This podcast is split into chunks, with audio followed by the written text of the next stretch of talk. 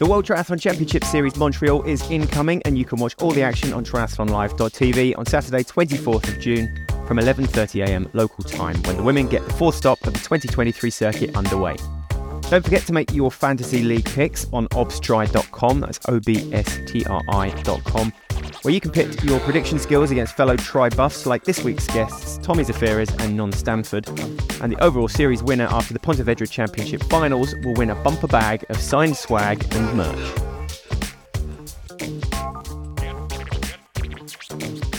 Today on the World Triathlon Podcast, we look ahead to the fourth series race of 2023, WTCS Montreal, in the company of two people who know the course and the athletes like the backs of their hands former world champion in our Team GB coach, Non Stanford, and former Team USA athlete turned photographer and USA talent ID honcho, Tommy Zaferes. Welcome to you both. How's it going? Yeah, good. Thank you. Thank you very much for having me along. Um, been a while since I've uh, come and chatted with you, Doug. So, yeah, looking yeah, thanks for having me, Doug. I love being on the podcast with you, chatting with old friends, people I don't get to see too often anymore. So nice to catch up with you, Non. Likewise, Tommy. A big week for Non. Congratulations on the MBE. This is uh, that was that was big news. Yeah, it was um, a very lovely but very unexpected surprise when I got the letter probably about five or six weeks ago now. So um, had to keep it very hush hush until this weekend just gone. But yeah, a real, a real privilege and um, really looking forward to, to going down to the Palace and getting that award. Since I can never get one, I always make a list of everyone who has one that I'm friends with, and so then I'm get to add one more thing to my list. And you have to send him a photocopy of the actual letter and everything as well, so he can put that on his wall with the other ones. Isn't that right, Tom? It's going on the fridge, and Kimball uh, next to his artwork, his pasta art. That's a great honor. Thank you very much. Since nobody gets like interesting posts these days, that must have been like quite the thing when that plopped through the letterbox. Yeah, well, it actually arrived at the office here, and uh, the manager of the building sort of sent me this email like, "Noni, really come see me before you leave." And I was like, "Oh gosh, what have I done wrong? I've left, lost my keys, or something like that." Uh, and anyway, I went upstairs, and he's like, "I'm really sorry that I'm the first person to know," and handed me this letter. Um, and you could sort of see through the the window of the envelope the first line of the um of the letter. So uh, yeah, Martin, the, the manager of the Brownlee Centre, was the first to know. Um, but he he kept the secret well hidden for a few weeks. Um, but yeah, it's a pretty pretty cool letter to get, and I'll definitely one I'll be keeping. That feels a bit loose, doesn't it? Having all the crucial information visible through the little window of the letter. Is that? Yeah. We'll let the uh, I don't know who sent the letter really. We'll let the palace know. Give me your feedback. Uh, he was over candlelight doing one of these. when uh, when do you get it? Is it you still have to go down there, get the formal thing, head to the palace? Do you? Yeah, so don't know yet. I'm supposed to be getting a letter in the next few weeks that will give me a date, um, and all the all the crucial details: what I'm allowed to wear, what I'm allowed to say, what I'm allowed to do. you only get what? Is there? Do they say where you've only got thirty seconds, or you've only got so many seconds? A very limited little time to try and get in your question about I don't know the Norwegian method, uh, who should anchor the GB relay team. I don't know. I think King Charles will have all the answers to those questions. I'm sure he's a big triathlon fan. Do you already have your outfit picked out? Oh no, I mean it's, I, it depends on when when it's going to be. So what time of the year? Uh, being as the UK is very seasonal, it'll have to be based on um, whether it's autumn or spring or or what have you. Very true. I was gonna say because Aaron's into bets, so you could make a, a bet with him that he gets to pick out what you wear and then see. that is hundred percent not the whole world watching. okay. that would be a disaster. Well, definitely, and that's why the whole world would be watching and waiting. It'd be the biggest news in triathlon outside of my wedding dress, it's probably the most important outfit I'm ever going to wear. So I feel like uh, is Aaron the one that we need to watch out for? He might be the one throwing a couple of kind of curveballs down there, mightn't he? Highly likely, yeah. Well, um, he's an Aussie as well, so he doesn't know the right etiquette, does he? Uh, have to bring him up to speed with with the the good British etiquette. Did you watch the game yesterday? The test? Uh, are you um, cricket? I'm continuously. I'm not a fan, but I'm continuously updated about the Ashes. And when Australia finally got their four runs that they needed, Um, I've honestly never seen my husband more animated in my life. He was jumping around, screaming, more emotional than I've ever seen him. So um, yeah, that was a that was a turning point in our marriage, I think. wow, it was quite it was quite the thing. I'm sure. Um, I'm sure you were glued as well, Tommy. Right? Absolutely. Through the I could see you looking up in the distance. Aaron doesn't post about anything on social media except like drama in the triathlon space, like if there's doping going on or like something, and then anything about cricket. like, His two passions in life. and he, it's funny because he posts these memes, and I'm like, surely these are hilarious, but I don't understand the sport, so I don't understand anything that's being said. So, oh well. I think he forgets cricket is very niche to the UK uh, and Australia, really. I mean, obviously, India, Pakistan, and South yeah, Africa. the billions of people of in India. yeah, but the rest of Europe and America have no clue. Yeah, cricket memes just going over people's heads right around the world. um, but yeah, well, yes, it's great to have you both on to go into the WTCS Montreal coming up this weekend. Uh, Tommy, you're heading there shortly, presumably. Are you just getting everything together? Yeah, so we just arrived back uh, Monday night. Well, it was like 1 a.m. on Tuesday uh, from Huatulco, and then had to unpack and then repack, and then we're headed to Montreal today. So it was basically a one day turnaround. Katie's coming back a day earlier because she's uh, not doing the team relay. She's still not even sure she's going to get a start in the actual race. Mm. Um, and I I'll be flying back Monday. So Katie will come back a day early. She'll drive to the beach. I'll fly back the next day, and then I have the option to ride my bike to the beach, which is 300k, or uh, drive. And so I've already got all my stuff packed and ready to go as if I'm going to ride, and I have the route mapped out. But we'll see after the Montreal weekend whether or not I'm up for a 300k barge. yes, I think we can all get behind that, can't we, Jeepers? That would be well worth following. You're going to presumably document that every step of the way. Well, I think it's going to happen now, Tom. You've mentioned it. It's out there. It has to. Backpack full of uh, Reese's, and then I don't have to stop anywhere. Just and it's going to be super hot, so I can just do one of those like camel packs and just uh, drink the melted Reese's through the straw. so, Katie, yeah, um, on the waiting list for Montreal will be going anyway. Like, you know, I suppose that's something that she's had to be dealing with for the pretty much the first time, is it coming out the back of uh, motherhood and so on. Tricky, tricky place. Is that anything you had to deal with as well, Non? Was there periods where you were struggling to kind of hit those start lines, having been out off the off the circuit for a while?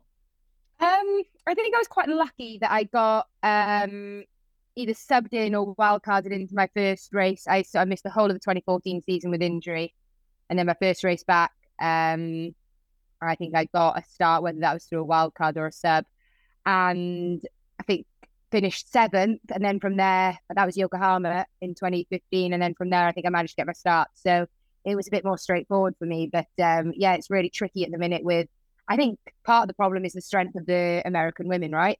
Mm. Um, and the the number of American women that are that are in the top 20 or 30 uh, making it very difficult for Katie and obviously Gwen as well to to sort of step back into that World Series space. But it's really interesting to watch unfold, and um, yeah, uh, I'm sure it'll be it'll be nice when they finally sort of establish themselves back in that uh, top echelon of of Americans. But obviously, then that means of the world as well. World Triathlon does have the new maternity policy. It just kicked in after like Gwen and Katie. So now in the future, anybody who gets pregnant that freezes their ranking from where it was. So when they do come back, their points are already where they were, so they can get starts no matter you know if they're from a high power country or a country that only has a couple athletes racing, they should be able to still get starts. So that's a really cool thing that uh, World Triathlon is doing. It's just a bummer that uh, Katie and Gwen kind of missed out on that, but for the future, great.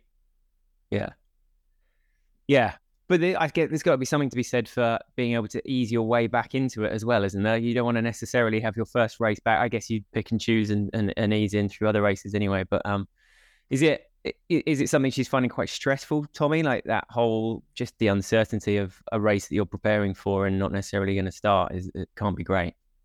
Yeah, no, she's a planner, and it's really nice to be able to you know set out blocks of time, chunks of time to be able to put in a solid block of training.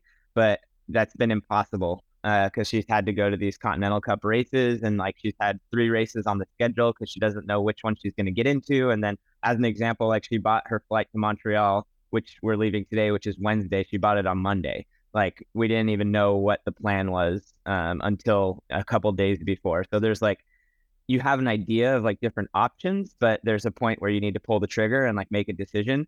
So same thing was happening like before Yokohama, where she had the choice to fly all the way to Japan, spend a week there, and hope to get on the start list. But she decided that it was a lot of money and it's not great for training there. So like we'll skip that one, but then we'll invest in going to Italy and hope she gets on the start list. So it actually worked out well, perfectly, because you can't predict the future. So in the when you look back, she wouldn't have gotten on Yokohama. So it's good that she didn't go there, and then she did get on uh, Cagliari. So uh, it all worked out in her favor to that point. But yeah, still going to some Conti Cups to, to get her ranking up, some World Cups to get her ranking up, and then trying to get on every series start that she can. So um, yeah, bit stressful. yeah.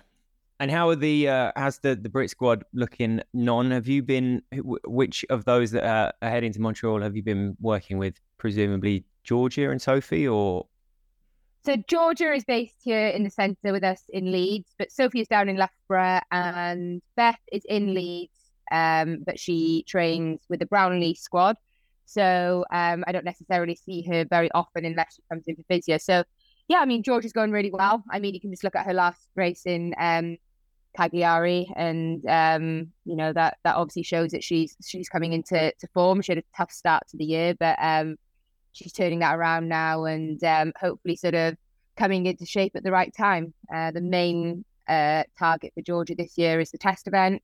Um, she only needs a podium there, and that's her Olympic slot um, sort of guaranteed. So everything is sort of focused at that, and all these races are just about building up and preparing her for that for that race in Paris. Um, so yeah, you know, fingers crossed it goes to plan this weekend. But as we all know, triathlon isn't super predictable. So um, we'll have to wait and find out. And the Montreal course is one that she obviously knows and loves quite well. Had a good battle there with Katie actually in 2019, which is the last time it was a sprint distance. Just a little bit about about the course, I guess. It's it's sort of one of the more forgiving swims on the course, isn't it? On the circuit, rather like the way that the you know it's kind of gentle turns. It's it doesn't look like there's any uh, that that first buoy, for example, is is probably not going to be quite as intense as they sometimes are. Yeah, the way the course is played out is that the pontoon is in one spot, and then the swim exit is not at the pontoon; it's at a different place. So that allows the course to make the first buoy much further away than you'd normally have. So there's not as much chaos. It, the field is able to spread out a bit more before you get to that first buoy.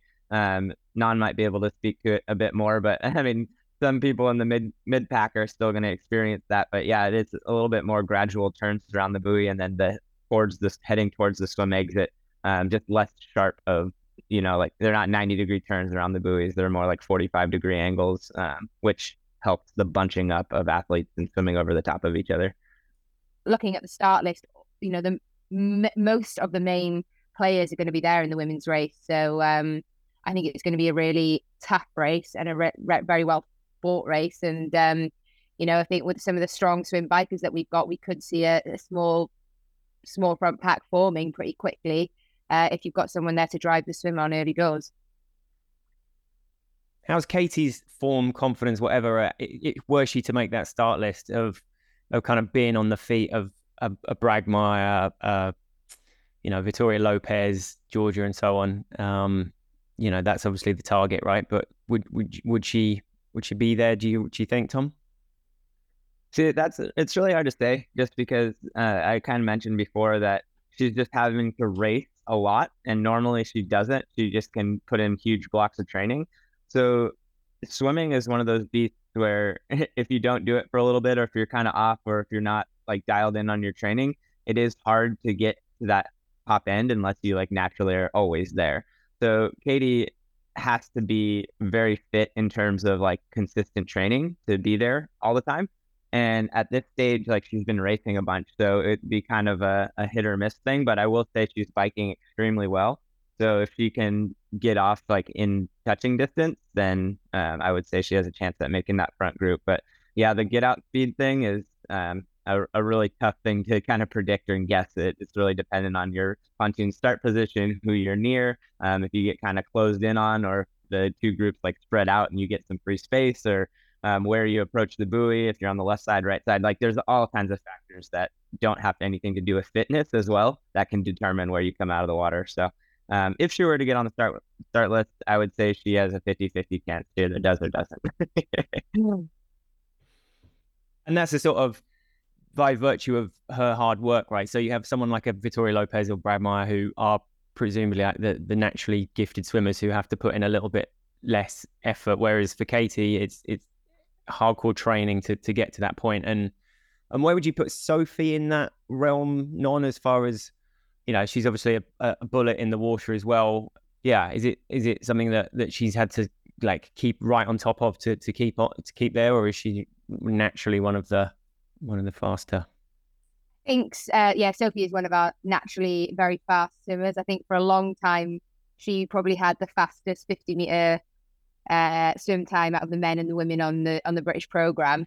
Um, I'm not sure if that's still the case, but there definitely right. was a point where uh, 50 was very impressive. So she's got very natural get out speed. But I know she's worked really hard on sort of her threshold development over the years. And um, but yeah, no, she's a natural swimmer, and I'd be very surprised if she's sort of not in the front front group when they when they get out of the swim.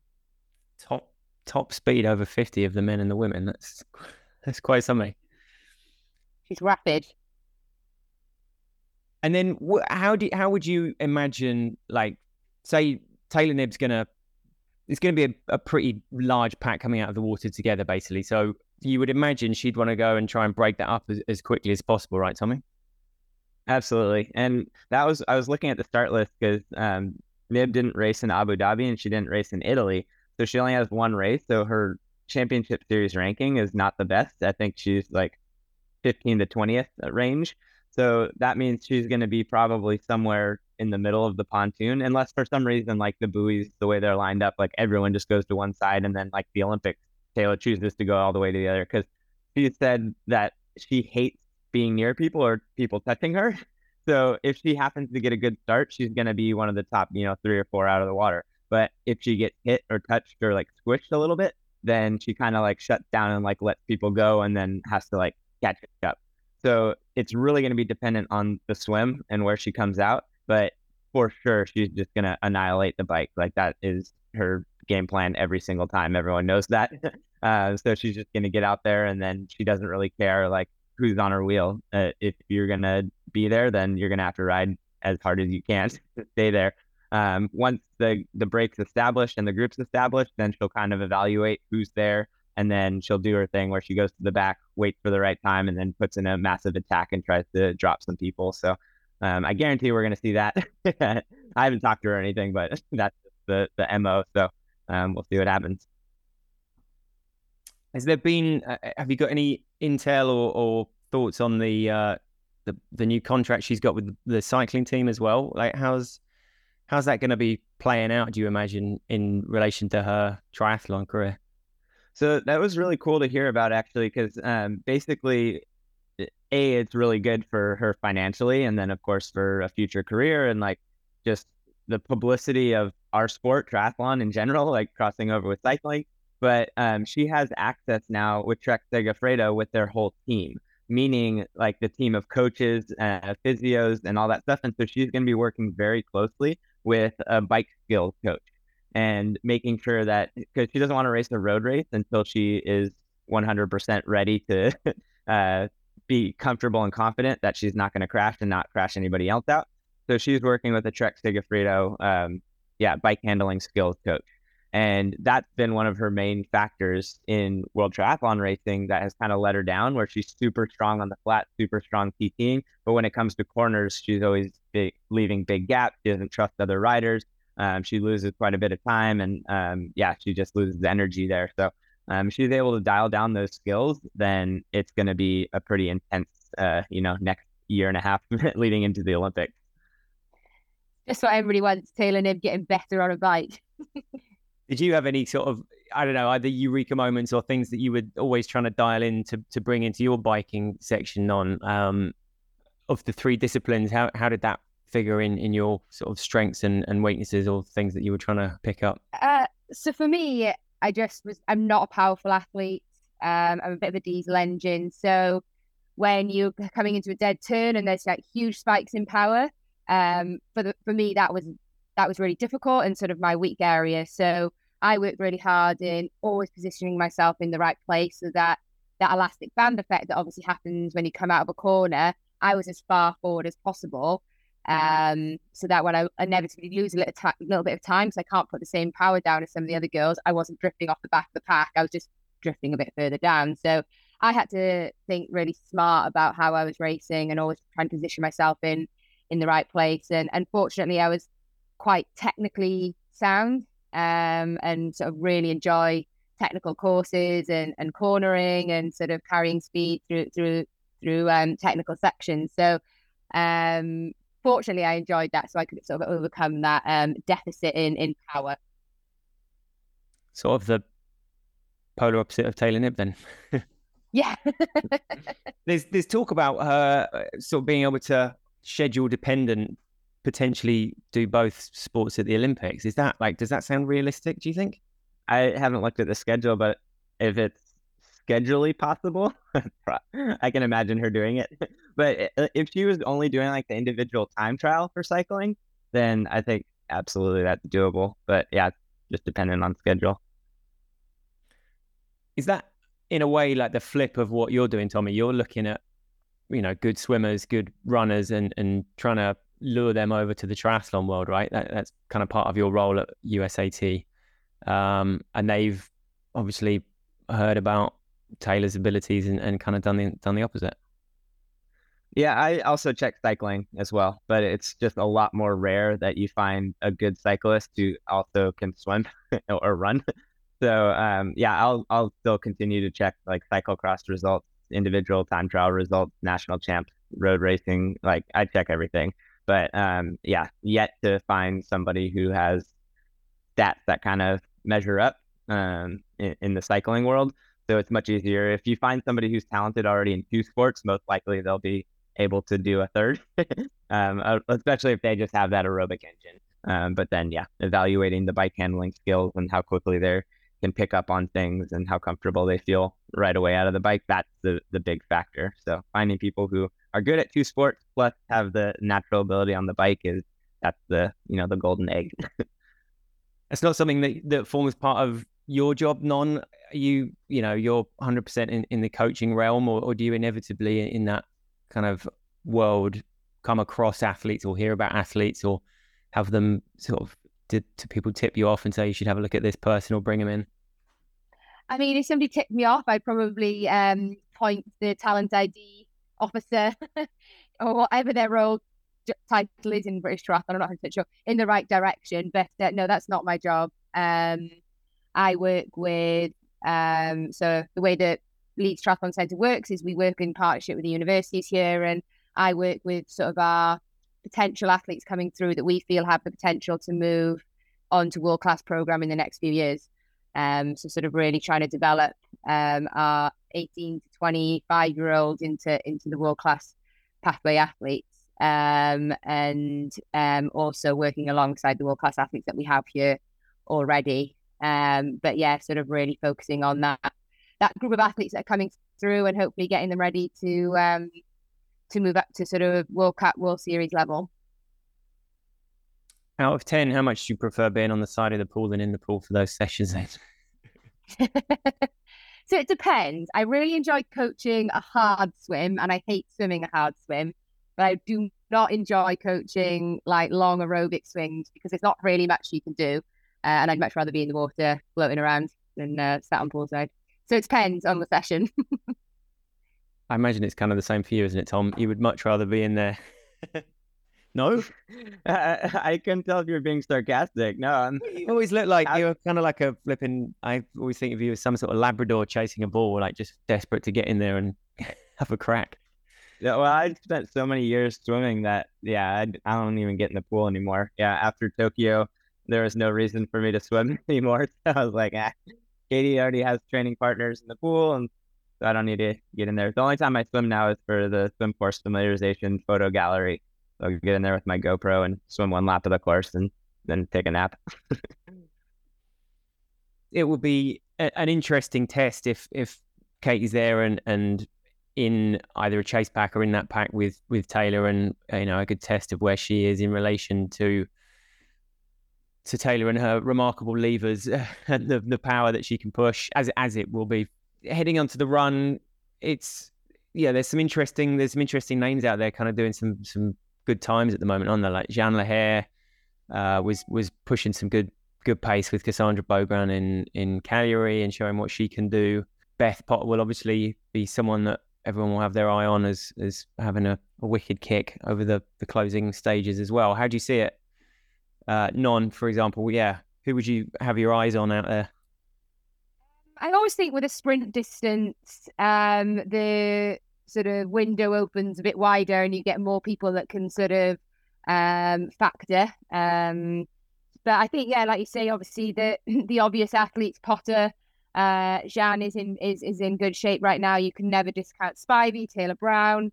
Um, Kate Waugh had a great result in Yokohama, and that's always sort of more of a comes down to a solid run. So I think those sort of obvious obvious names, but then Rosa Maria uh, Tapia Vidal, um, she's obviously a force to be reckoned with right now and running super well. So um, it'll be interesting to see how she stacks up again against these girls, especially over the shorter distance. Tom, any anything that you saw in Huatulco that you think may or may not hit the highs in? Well, Huatulco was quite the different race. Uh, I have to say, it was just one giant, massive pack pedaling around at about 100 watts uh, in like the hottest temperatures you've ever felt in your whole entire life. So um, I think the conditions really play a factor, and I don't think we'll see as slow of a race at a championship series race as in Huatulco. So I don't think we'll see any of the the names that we saw there.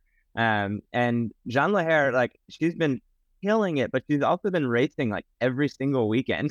she raced in uh, Madrid, and then she raced the French Grand Prix in Bordeaux, and then um, yeah, racing in Montreal. So I'm wondering if that's sustainable and if she's able to, you know, come back with the fire that she's already had because um, she's definitely one to watch. Um, I would be interested though, sprint distance wise, after all that racing and like the different names now that are on the start list, because we're gonna have Georgia Taylor Brown, uh, Sophie Coldwell, and Taylor Knibb and Taylor Spivey. You know, four athletes that are super strong on the front.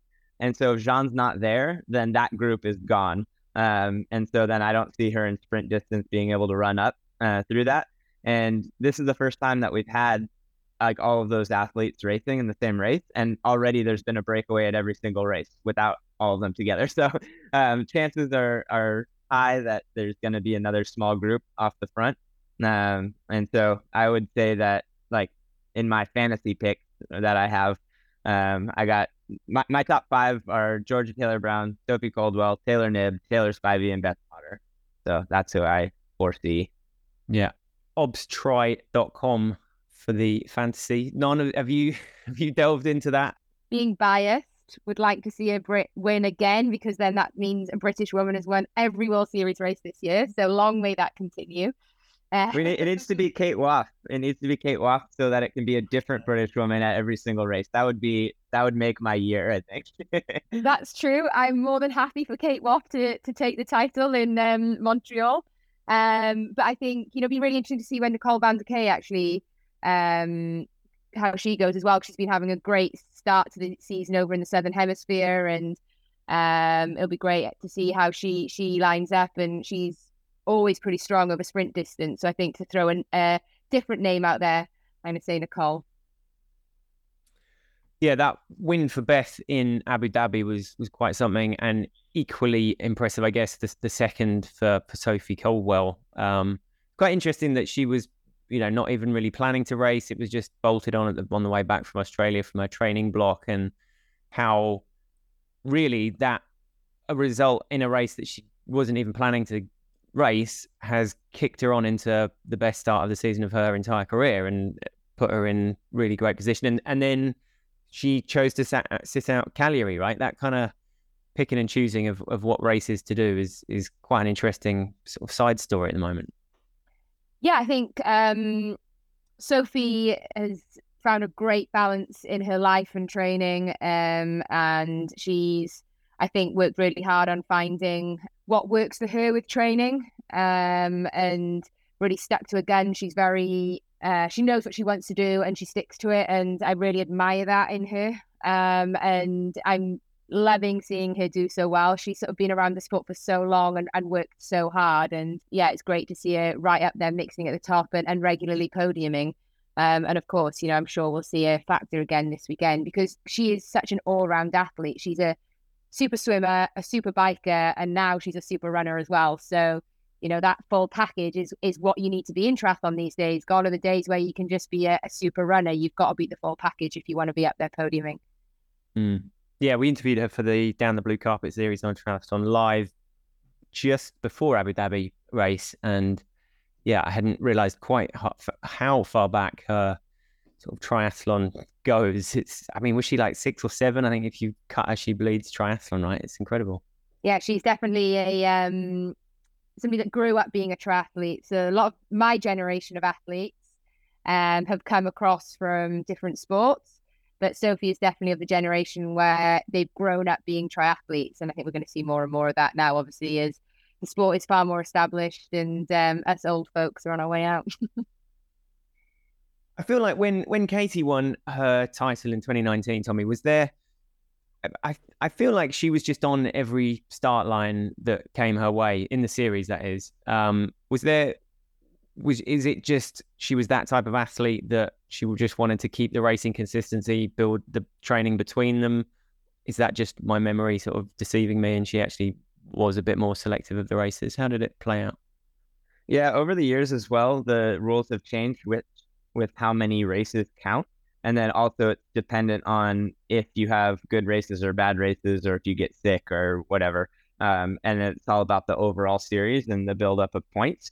So I think, yeah, if there are more races on tap and then fewer races that count towards the world title, then you can be a lot more selective with uh, which races you choose to sit out um, and which ones that you can afford to have like a few bad races at or whatnot. So um, and I think nowadays there, there's plenty of options for racing.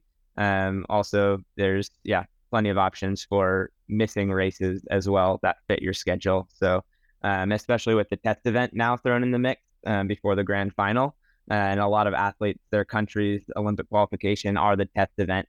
So sitting out championship series races um, in placement of getting a good training block so that you can qualify for the Olympics, I think is as equal as important um, as actually finishing in the overall.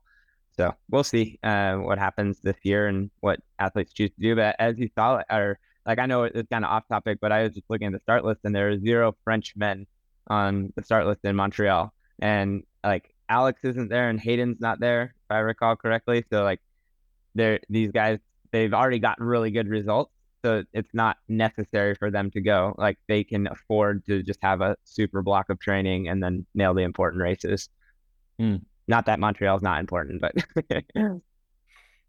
yeah. And just to close out the, the sort of women's side of it, um, obviously still no Flora. She's very clear that Paris test event is her sort of plan for for that first race back probably.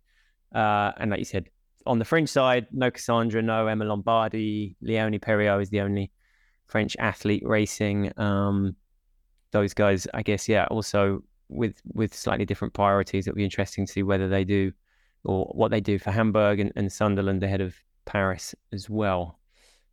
And then, yeah, on the men's side, I guess in a similar way to Jeanne Lehair, someone who's raced a lot but is in very good form, and you wouldn't necessarily discount the way he's been running. Is David Cantero, right? Um, European champ and the winner in Huatulco.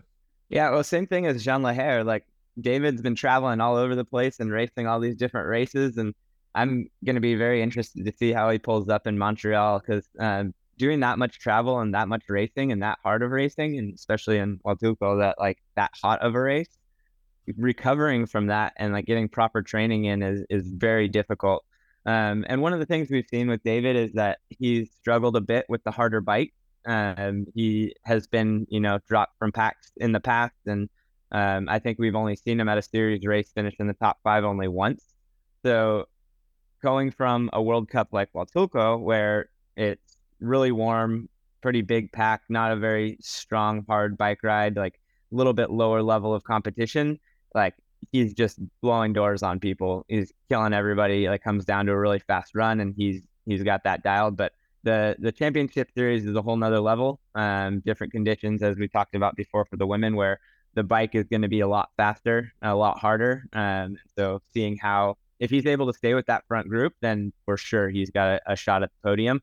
Um, I would not discount him, but he's just going to have to make that step up, you know, to the the harder bike ride and the little bit more energy that it's going to take to stay in the front group. And obviously, the Europeans was um, duathlon format as well, which I guess played massively to his strengths. Um, yeah, non any any particular athletes you've got your your eye on to make waves in the in the men's race? Well, like I said, it's um, a lot of the sort of big players aren't going to be there um, with Alex Hayden and, and the French guys sitting it out. So for me, when I first looked at the start list, I was like, wow, it's actually quite quite open.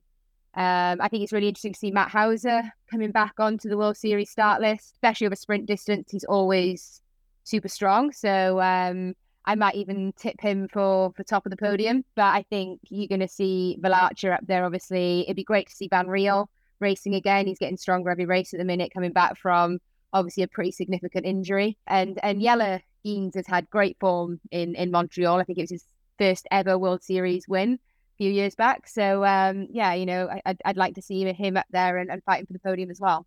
That was one of the all-time great finishes, wasn't it? Geens against Mario Mola as the heavens opened in 2019, and uh, yeah, that they sort of dug in, especially actually kind of enhanced the whole thing having Tyler tucked in there as well, and you know looking absolutely fresh as a daisy still with a kilometer to go and just got edged out. Um, as someone who was obviously quite close to to Mario and Jelle, Tommy, having trained with him a lot, and that must have been one of your one of your moments to savor from behind the lens, wasn't it? Well, do we want to get into the whole story? Because what makes it even more memorable is the Reese's bet. so, do you want me to tell the story real quick? Tell the bet. Tell us the bet. There's always some bet. All right. So, back in 2019, right, the they had a Continental Cup the morning of the Championship Series race. So, because I was working there, I wasn't working in the morning. So, I was like, oh, I'll just throw my name on the start list and I'll, I'll just race like before the Championship Series race. And then it turned out I was the same number as Jelle. We were number 15 in the on the start line. So I told him I was like, all right, let's make a bet. Like whoever beats their number by more wins, and the loser uh, has to buy the winner uh, Reese's. And Jelle's like, Reese's, I've never heard of Reese's. I don't know what those are. I was like, oh my gosh, you have to have them. They're incredible. Whatever. So we had this bet. Uh, we raced in the morning. I ended up having a sprint finish and then finished second. And so then I was like, boom, got this in the bag. Like Jelle's never been on podium, or whatever. Like I, I got this Reese's thing. And then I'm watching the race and Jelle's like running in the top three, you know, with okay to go. And I'm like, he could actually like win this. And like it came around the corner and Mario like takes off and I was like, all right, well, if he's second and I'm second, then like no, uh, we all get Reese's. Everyone gets Reese's. I'll get. But then yeah, he out sprinted Mario, you know, the last 50 meters and took his first ever win. And I couldn't have been more excited about losing a bet in my entire life. But um, we had like published it on social media, so like everyone knew about it. And now it's a thing. Like people throw Reese's at me and stuff when I'm like working on race courses. Like still four years later. Jackpot! That's you living the dream.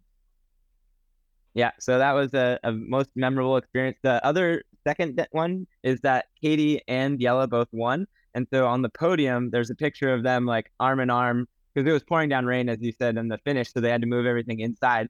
So they did the women and the men together, and there's a picture of them like flexing next to each other, and they turned that into the volunteers T-shirt for the next year. So everybody who was volunteering or like wearing T-shirts had a picture of Katie and Jelle on the back, like doing the fist pump. And uh, so then I asked for a few shirts. So we all got shirts for the JSP crew. and I still have it. I still wear it every once in a while. nice.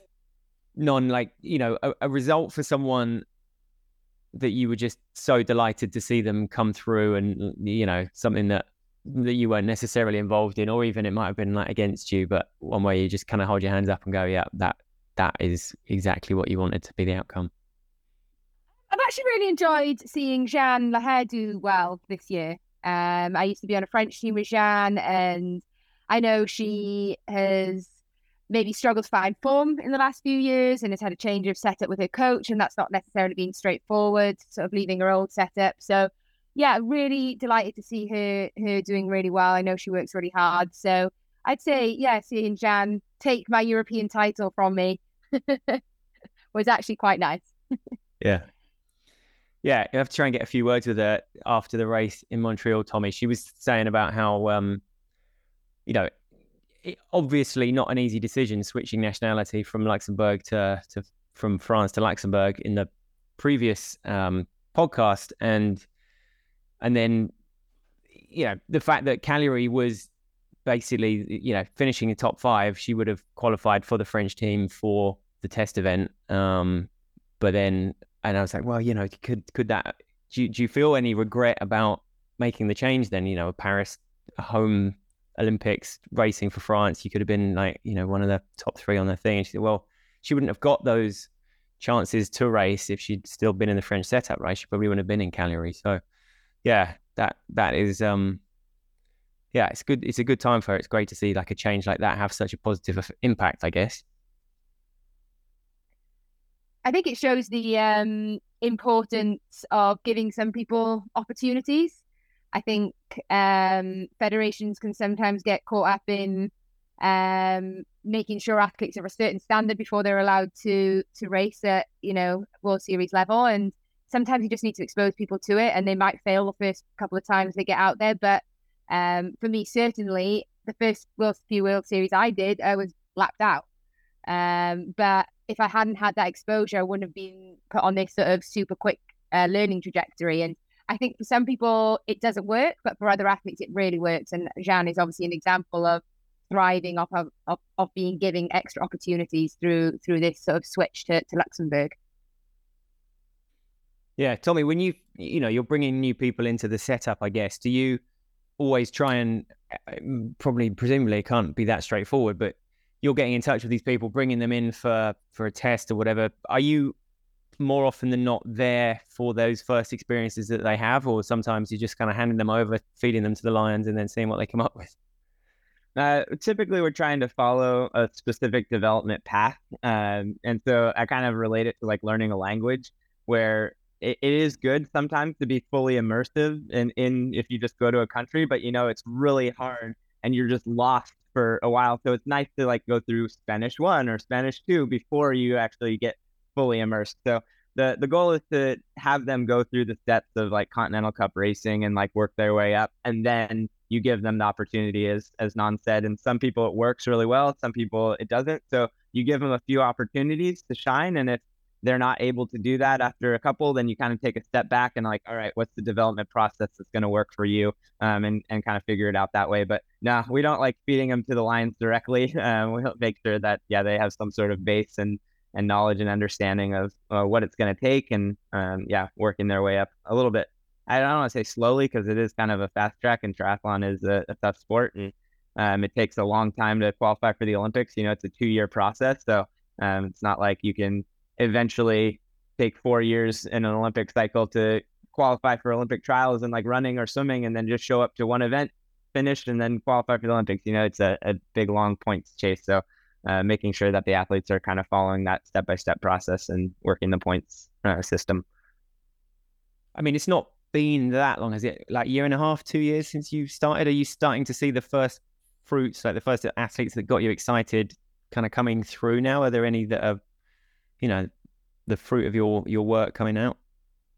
Uh, not quite yet. Um, yeah, I've been there for almost two years now, actually. So um, it's basically been restructuring the entire program, um, figuring out different funding paths because we don't have just funding. Like we have to get donors to donate money to be able to start new programs and stuff like that. So doing that, kind of breaking things down and then building things back up. Um, we've had new staff turnover and like getting approval for things, and so it is like a very political and bureaucratic process as well. It's not just like finding athletes and giving them opportunity. Um, there's like a lot of structure involved. So basically, the last year and a half has just been breaking down and building up structure. Now that we have the structure in place, I actually have a camp uh, the first week of July where we'll have a group of athletes coming in And most likely, I'm not going to start seeing um, any fruits until after 2024, I would guess.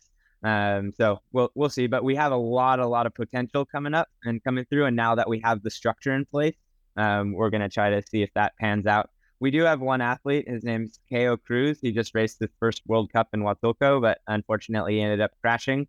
Um, but he still picked his bike up. His trailer was going into his wheels. He stopped. He like bent it back and then finished the ride solo and then still ran like as hard as he could. He finished like 50th or something, but just the mental capacity to crash, get up, be pretty banged up, fix your bike and have to stop multiple times and then continue to go is a good sign just mentally. So anyway, that that's the one athlete that we have that's currently in the program that is racing at the quote World Cup level. Strong. And as 2024 Paris kind of comes into view, non, does your does your role change slightly? Does the way you know over the next well, it's almost exactly a year, isn't it? Like, does does the whole approach start to change within British triathlon and um, yeah, like what is always meticulous preparation over there, isn't it?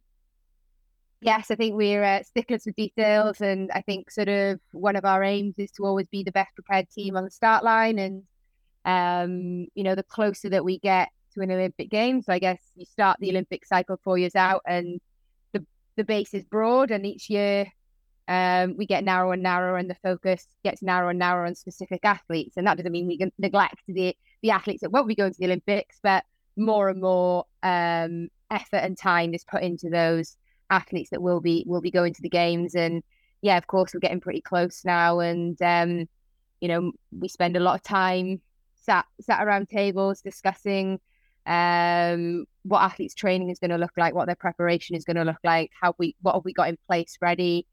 Um, I mean, these conversations are probably happening at many levels above me as well, but sort of within the centre here uh, and the athletes that we potentially have going to to the games. Um, you know that that's already happening, and um, yeah, I guess it just you get more and more focused on on those that are hopefully hopefully going, and you know we're very fortunate with British Triathlon that most of the athletes that we send are going to be in a position where they have the chance to deliver a medal. So um, medal delivery is what it's all about, and um, yeah, just trying to best support those athletes um, as we can to, to, to deliver the performances for themselves. Ultimately, you know, we're we're, we're here to serve and, and and to help those help those athletes um, realize, you know, the, the, the fruits of their of their hard work and um, you know, their dreams. So um, yeah, it'll be the first time that I've obviously been on this side for for an Olympic cycle, and I won't be at the games myself. That they've already got this sort of senior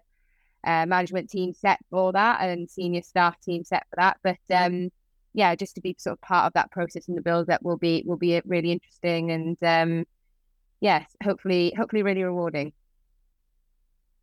It'll be fascinating to see if Johnny is there for a fourth games as well. I, I, I imagine a race like Montreal will be a real sort of yardstick for him. Tommy, we didn't really hear much about your picks for the men's race in Montreal. That seems like a good moment.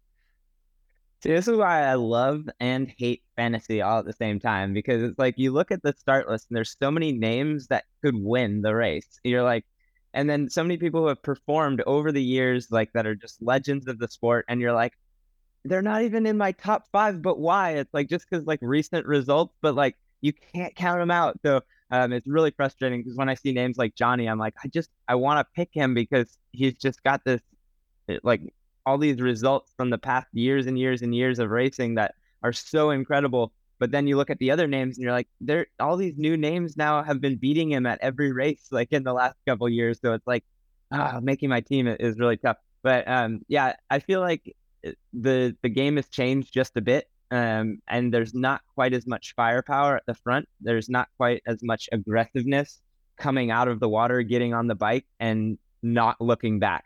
And no nobody caring what's happening behind. Where like what, both the Brownlees when they're racing, they could give a crap what's happening behind them. They just went, and then that's when gaps opened up. And once they have that gap, you know, never never going back. But now you see the guys get out of the water and they're kind of looking at each other. They're like, they see somebody put their foot in their shoe, and so they stop and put their foot in their shoe out all at the same time. So then the whole pack slows down, and you're like, oh no, that's like the moment you gotta go. like um, I, I know it's easier said than done, but like it, it's just different. Like you used to see just it lined out, strung out, just like going crazy at the front.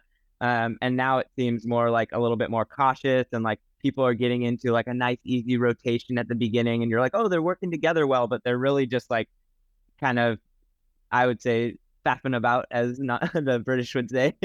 um, you don't see that just like super aggressive head down, just like drooling everywhere, getting that front group away.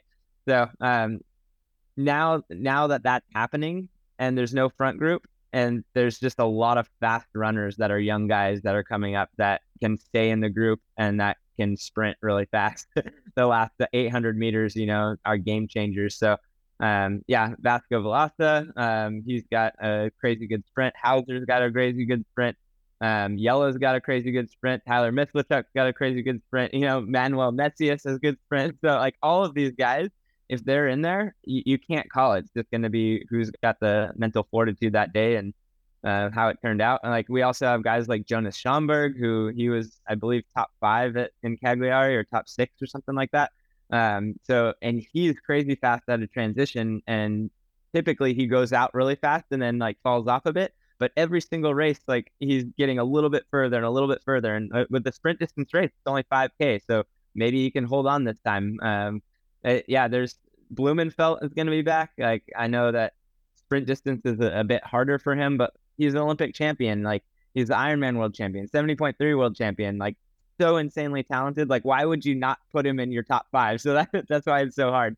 Um, and then yeah, we got Marten Van Riel, who he's slowly coming back, but he's such a talented dude that I know after a month of extra training, you know, could make the difference between being 13th to being top five. So um, yeah, there's all kinds of names on here. We have um, Roberto Sanchez Mantecon. We have uh, Alberto uh, uh, Surat and those guys have been on podiums in Bermuda, like fastest runs of the day. So uh, I know I'm not helping anyone, but I'm just naming off some people that like are. This is what goes through my mind when I'm picking my fantasy teams. It's like, all right, if it's one group, these are all the people who could like win this race. Um, and I, I don't foresee there being a breakaway in this uh, with 750 swim. Uh, everything's pretty compact. Uh, and there's not any powerhouses. I don't want to say powerhouses. Everybody's a powerhouse in the bike. It's the problem. So there's not a discrepancy of like one person that could make the biggest difference. Um, so I, I don't know. Non, what do you think? You saved me from my hell of this argument within myself. I was going to say I would agree with you that I think it's not that there isn't any powerhouses on the bike anymore. I think it's just that the standard um, of all the men globally has risen. So I think the Brownlee set this standard, and, and Gomez, of course, um, for what uh, the biking was going to be, and everybody else has come up to it, and that's why we're just seeing these big packs now, and and sort of not the smaller breakaways that we became accustomed to seeing. But yeah, for me, the if you want my picks for the top five, I'm going to go Hauser, Vilaça, Geens, Mislawchuk, and Van Riel. I have similar, but different order. So I have Vasco winning just because I think that would be cool for him to be his first win. Uh, Jelle second, Mislawchuk third because a Canadian on the podium would be ideal as well in Montreal. Uh, Hauser for fourth, uh, just because I want him to be there as well. And then um, Marten for fifth, just because I like Marten.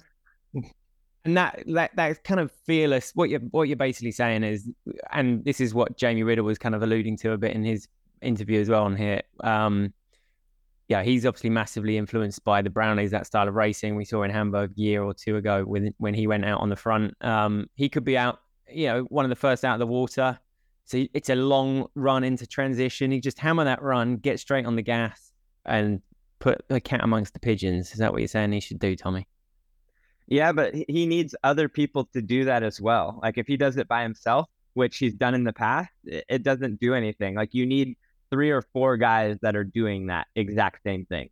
Mm. Um, that are all in the same mindset of, all right, this guy in front, he's gonna ride for like literally a minute and a half as hard as he can, and then when it and he pulls off, I'm gonna ride as hard as I can for the next minute, minute and a half, and then you know do that a few times um, to get through that rotation to just make that gap. And then once it's established, then that's when you can start getting in your rotation and rhythm and being polite to each other. well, we look forward to the racing. It's this Saturday. It's on triathlonlive.tv. Uh, Tommy, you'll be working. Non, will you be watching? It's fairly antisocial hour, actually, isn't it? In the in the Possi- probably, yeah, it probably is. Um, I'll be flying potentially over to um, Krakow for the uh, European Games. It's my first um, as a coach, so um, I will watch if I can, of course, but um, I might be in travel. Righto. Um, now we got Barkley Izzard, we've got Connor Bentley and uh, Hamish racing as well for GB there, right? So those two guys with a very good chance of doing something special. Yeah, definitely. Well, obviously we had Hamish and Connor on the podium at World Under 23s last year, and um, Barkley's had some really solid results at World Series this year. Um, he's such a strong runner. So yeah, it'd be really interesting. Um, looking at this, uh, looking at the um, men's and women's start lists, they're both fairly open. Um, and um, yeah, it'd be it'll be great to, to sort of support the athletes and, and hopefully get some good results for, for GB. Tommy, by the time we finish this, Kimball will have done his packing for for everyone, and it'll be plain sailing to Montreal, right? Yeah, as far as I know, he's all packed because that's uh, Katie's realm. She does all of it. She like is insane with how much she does. It's crazy. Yeah, we hope she gets on that start. Uh, non, enjoy Krakow. I hope it goes well. Was your first your first foray into the major games as a coach? In your first crack. yeah, well, I'm, I'm not going to elaborate on that. oh, mate, I'm sure you've got uh, something that you'd like to pass on to Erin through Non for uh, when she gets home tonight. Sam. Make sure dinner's ready, Mister Husband. I was going to say, um, my athlete isn't as well trained as your athlete. I don't think. He's got no planning done. well, uh, yeah, I'm. Yeah, I'm not going to say too much. too busy watching cricket. That's uh, that's a job in itself. Takes up a lot exactly. of time. It is a commitment. Cricket is a commitment. Non Stanford MBE, congratulations on that as well. And uh, yeah, thanks very much, guys. That was great. Thank you so much, guys. Good luck, Team Zaferes. Thank you. Thanks, Doug.